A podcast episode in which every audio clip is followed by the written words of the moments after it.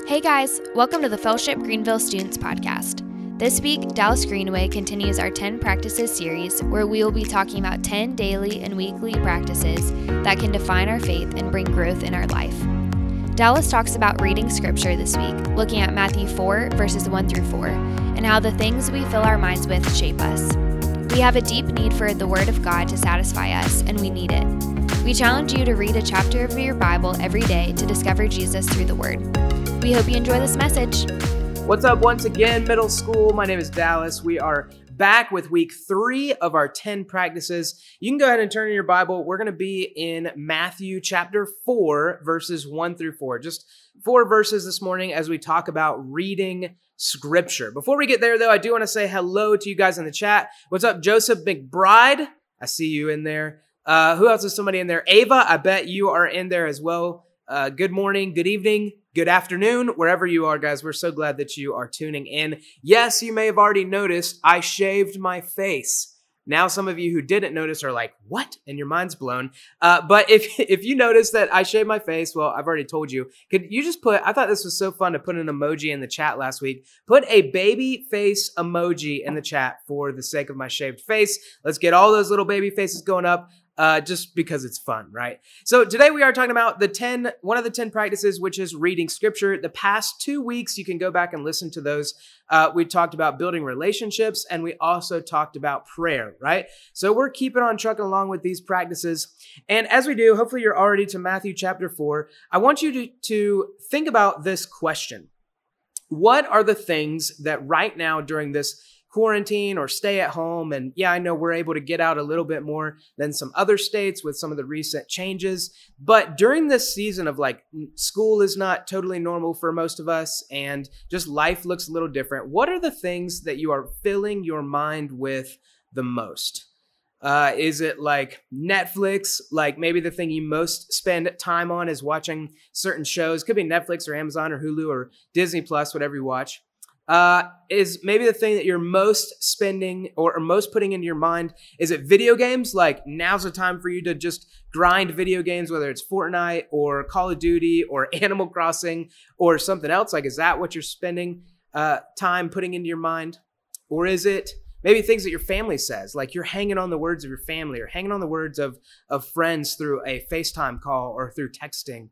Uh, what are, just what are the things? Maybe you're reading more than you ever thought. Whatever it is that comes to your mind, what would you say that you are filling your mind with the most these days? You can answer that question to yourself, or you can even put an answer in the chat. But here's what I want you to understand, and what I'm trying to help myself understand more and more is that whatever it is that we fill our minds with, those are the things that are shaping us in some way or another. And let me just give you a really simple, it's much bigger than this, but a really simple example of how this is happening in your own life. I truly believe that the first thing you wake up to is shaping you in some way, shape, or form. And for a lot of us, it's our phones or it's our devices, right? And the first thing we do is we turn over from our bed, probably shut off the alarm that's going off. Maybe you don't have an alarm now during this season, but you shut off the alarm that's going off on your phone or your, your device, and you immediately start checking through that thing. And you're looking at social media, you're looking at the games you're playing, you're looking at messages from friends. Or the first thing that influences you is is like the TV, right? First thing that goes on, or the first thing you walk into the, the living room, uh, that the first thing that's happening is the TV's on and you're hearing the news or you're hearing some like kids show that your your siblings are into, right? All these things from the moment we wake up are shaping us, they're affecting or impacting us in some way. And you know, some of you know like, hey, if I don't get a message from my friends as soon as I wake up, if there's not a message sitting there for me, like that kind of ruins my day. Or if the first thing I walk into is negative news on the TV, like my whole day is scratched, right? My whole day is messed up. You know that that it can impact you negatively how it affects the rest of your day. You also know how it can positively infect, uh, uh, uh, impact you or affect you. And if you wake up and there's a bunch of text messages from your friends, you're like, yes, somebody loves me, right? Or if you got a bunch of likes on that picture or that video, like you're feeling good. And right off the bat, your day is starting off well, right? That's a small way that all the things that we put into our mind, all the things we expose ourselves to are impacting us. But but there's so much more to this thing, right? And what I really want you to, to think about is what are the things that during the season you're letting impact you the most and is one of those things, this guy right here, the Word of God. Are you letting the Word of God impact and shape your days, right? Like, what, what would happen if instead of your device, or instead of the TV, or instead of uh, your siblings, or even your parents, like, what would happen if the first thing you woke up to, or one of the first things, was diving into God's Word and letting His promises, His truth, His encouragement shape the rest of your day? How, how might that impact your day every single day, right?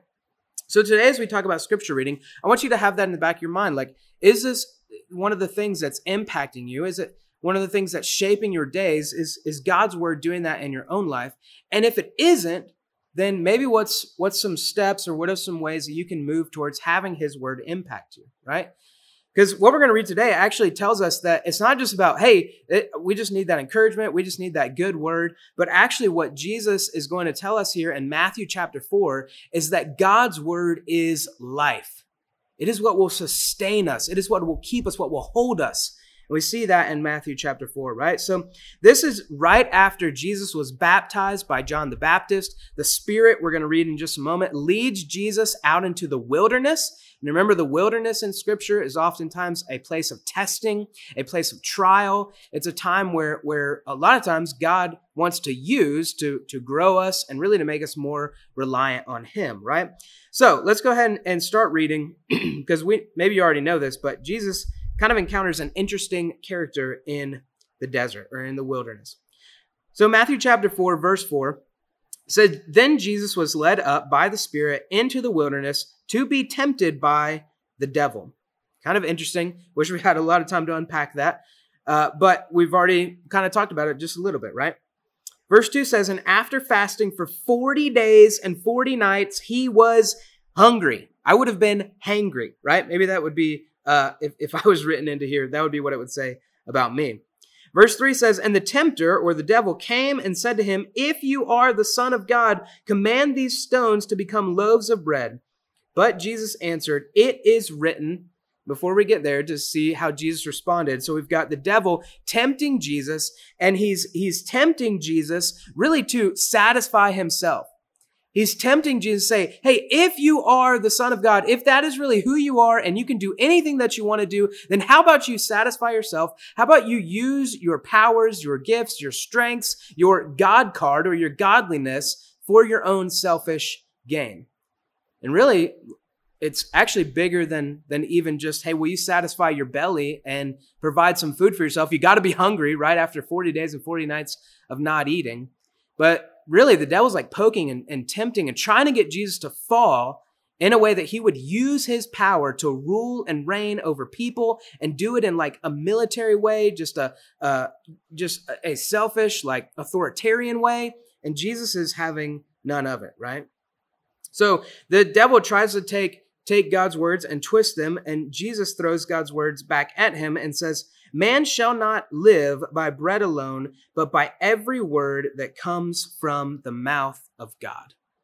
So, yes, Jesus is a son of God. Yes, he has the power to do the things that the devil is tempting him to do, but he realizes who he is and he realizes who his father is, and that's part of how he's able to avoid the temptation. And it teaches us a lesson in this moment saying, hey, Jesus, he's actually pointing back to the Israelites when they were supposed to rely on God for everything, when they would go out in, in the morning and get food, literally get, get bread that God had, had fallen from the heavens, get that manna.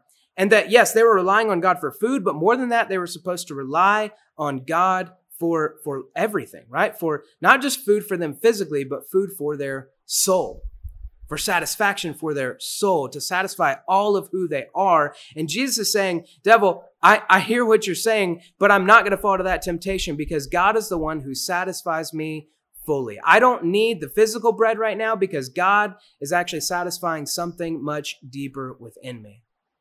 So, what can we learn from this? Just these four simple verses, right? Man, for us, like, yes, we need to eat physically every single day. I mean, unless you're fasting, which, man, good for you. But but deeper needs are there whether we realize it or not. And one of those deep needs is for God's word which satisfies our soul. And every day we need this. Every day, more than the likes of our friends, the words of our friends, the, the TV that provides some entertainment, or the game that provides some fun, more than that, deeper than those needs, we have a need for God to be the one who satisfies us. And every single day, we have the ability to be satisfied by His Word. So here's the practice, here's, here's the challenge for us is that every day, like from here until whenever this thing ends, right? And really, maybe it should be for all of our lives. Every day, the challenge is for us to get into God's word. And we, we've made it so specific and said, hey, what if we together as an FGS community read one chapter from God's word every single day? What if that was maybe how you started the day, or maybe how you ended the day, or maybe how you took a break and at lunch while you were eating, you were, while you were feeling yourself physically, you were also feeling yourself spiritually, feeling that need for your soul, right? With God's word. What might happen if, if you let God's word be one of the biggest things that shapes and impacts your day, and you did that every single day? I think God would change you. So here's some kind of simple ways, and then I'm going to finish this message off with a quote. But there's many apps that you can use on your phone that are great for helping you engage with God's word. One of them is the YouVersion Bible app. There's also a uh, you you can get all these on tablets or or on your phone or whatever. You can also go to the website for the YouVersion app, and uh, they they have so many like countless Bible plans that you can get into. There's even like a friend system where you and a friend can do the same thing at the same time. And that'll set you up on a track of reading, you know, however much you want to read, really. But maybe you just want to take this challenge and read one chapter a day. There's plenty of plans there for you to engage with. Another great option for uh, tablets, for phones, or for this website is the CBR Journal. You can find it at the CBRjournal.com. Um, and it's actually what our entire church is using right now. And we are taking the CBR Journal and reading a chapter from the New Testament every single day and engaging with God's word and talking about it in community. We're doing this thing together, but we're letting God satisfy us with his word to the depths of our soul. So, will you take this challenge with us? Will you choose to read a chapter from God's word every single day? Maybe you're still kind of like, yes, I know I need to do that, but there's there's just like this hump that I can't seem to get over. And I've been right there too, with you too many times. So let me finish this message by reading a quote from a guy named R.C. Sproul. He's an American theologian who passed away just a few years ago. And here's what he says about reading scripture. He says, We fail in our duty to study God's word, not so much because it is difficult to understand, not so much because it is dull or boring, but because it's work. Our problem is not a lack of intelligence or a lack of passion. Our problem is that we are lazy. Now, I know you've got a lot of excuses, like maybe you have said the Bible's boring, or maybe you said, I'm just not sure that I'm going to be able to understand it. But I know for me, this quote hits home because this was the truth of where I've been so many times. Is that the real reason that I wasn't willing to engage God's word was because I was lazy. And I didn't want to make intentional time to do so. But once I started to do it, and I've talked to so many other people who have experienced the same thing, it was food and nourishment and encouragement for my soul. And now I know that I need that every single day. And so do you. Let's pray. God, thank you for your word, which fills us and satisfies us. Help us to experience that as a community together as we move forward and step into this practice of reading your scripture. In Jesus' name we pray. Amen.